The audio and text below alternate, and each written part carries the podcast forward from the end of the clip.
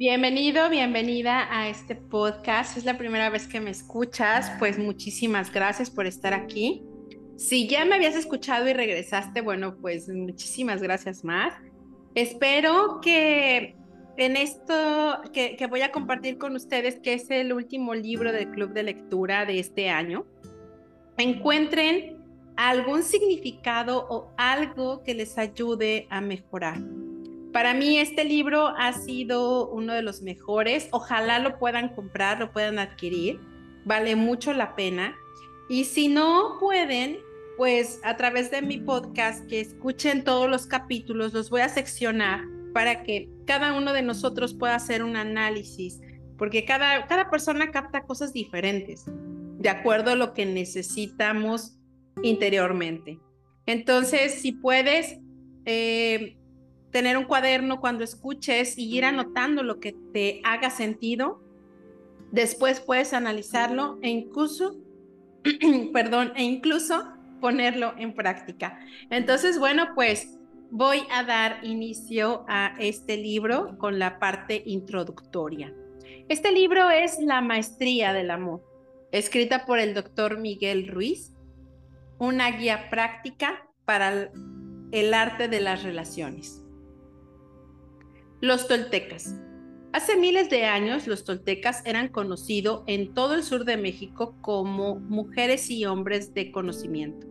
Los antropólogos los han definido como una nación o una raza, pero de hecho fueron científicos y artistas que crearon una sociedad para estudiar y conservar el conocimiento espiritual y las prácticas de sus antepasados establecieron una comunidad de maestros nahuales y estudiantes en Teotihuacán, la ciudad de las pirámides en las afueras de Ciudad de México, conocida como el lugar en el que el hombre se convierte en Dios. A lo largo de los milenios, los nahuales se vieron forzados a esconder su sabiduría ancestral y a mantener su existencia en secreto. La conquista europea sumada a un agresivo mal uso del poder personal por parte de algunos aprendices, hizo necesario proteger el conocimiento de aquellos que no estaban preparados para utilizarlo con buen juicio o que hubieran podido usarlo mal intencionadamente en beneficio propio.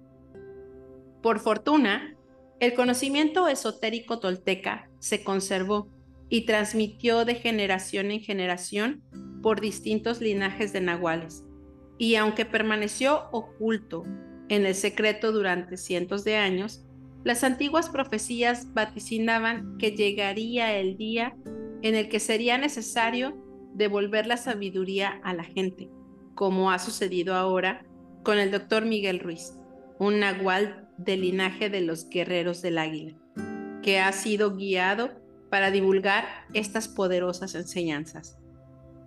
El conocimiento tolteca surge de la misma unidad esencial de la verdad de la que parten todas las tradiciones esotéricas sagradas del mundo.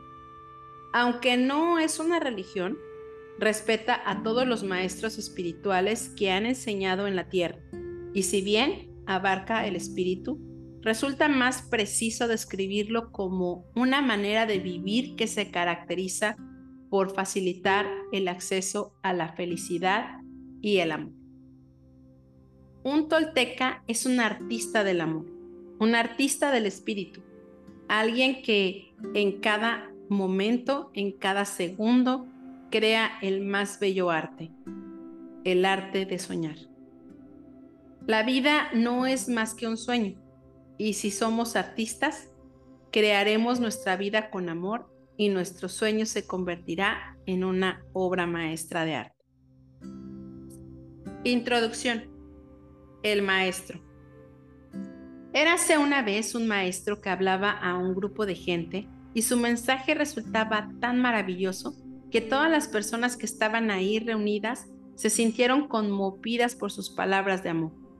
En medio de esa multitud se encontraba un hombre que había escuchado todas las palabras que el maestro había pronunciado. Era un hombre muy humilde y de gran corazón, que se sintió tan conmovido por las palabras del maestro que que sintió la necesidad de invitarlo a su hogar. Así pues, cuando el maestro acabó de hablar, el hombre se abrió paso entre la multitud, se acercó a él y mirándole a los ojos le dijo, Sé que está muy ocupado y que todos requieren su atención. También sé que casi no dispone de tiempo ni para escuchar mis palabras, pero mi corazón se siente tan libre y es tanto el amor que siento por usted que me mueve la necesidad de invitarle a mi hogar. Quiero prepararle la mejor de las comidas. No espero que acepte, pero quería que lo supiera. El maestro le miró a los ojos y con la más bella de las sonrisas le contestó, prepáralo todo, iré. Entonces el maestro se alejó. Al oír esas palabras, el corazón del hombre se sintió lleno de júbilo. A duras penas podía esperar a que llegase el momento de servir al maestro y expresarle el amor que sentía por él. Sería el día más importante de su vida. El maestro estaría con él. Compró la mejor comida y el mejor vino y buscó las ropas más preciosas para ofrecerlas como regalo. Después corrió hacia su casa a fin de llevar a cabo todos los preparativos para recibir al maestro. Lo limpió todo, preparó una comida deliciosa y decoró bellamente la mesa. Su corazón estaba rebosante de alegría porque el maestro pronto estaría ahí.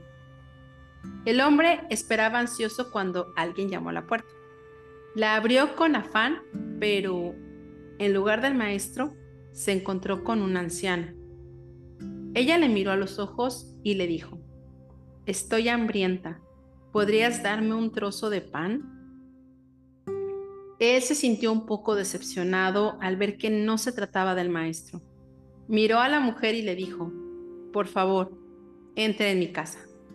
La sentó en el lugar que había preparado para el maestro y le ofreció la comida que había cocinado para él. Pero estaba ansioso y esperaba que la mujer se diese prisa en acabar de comer. La anciana se sintió conmovida por la generosidad de ese hombre. Le dio las gracias y se marchó. Apenas hubo acabado de preparar de nuevo la mesa para el maestro cuando alguien volvió a llamar a la puerta. Esta vez se trataba de un desconocido que había viajado a través del desierto.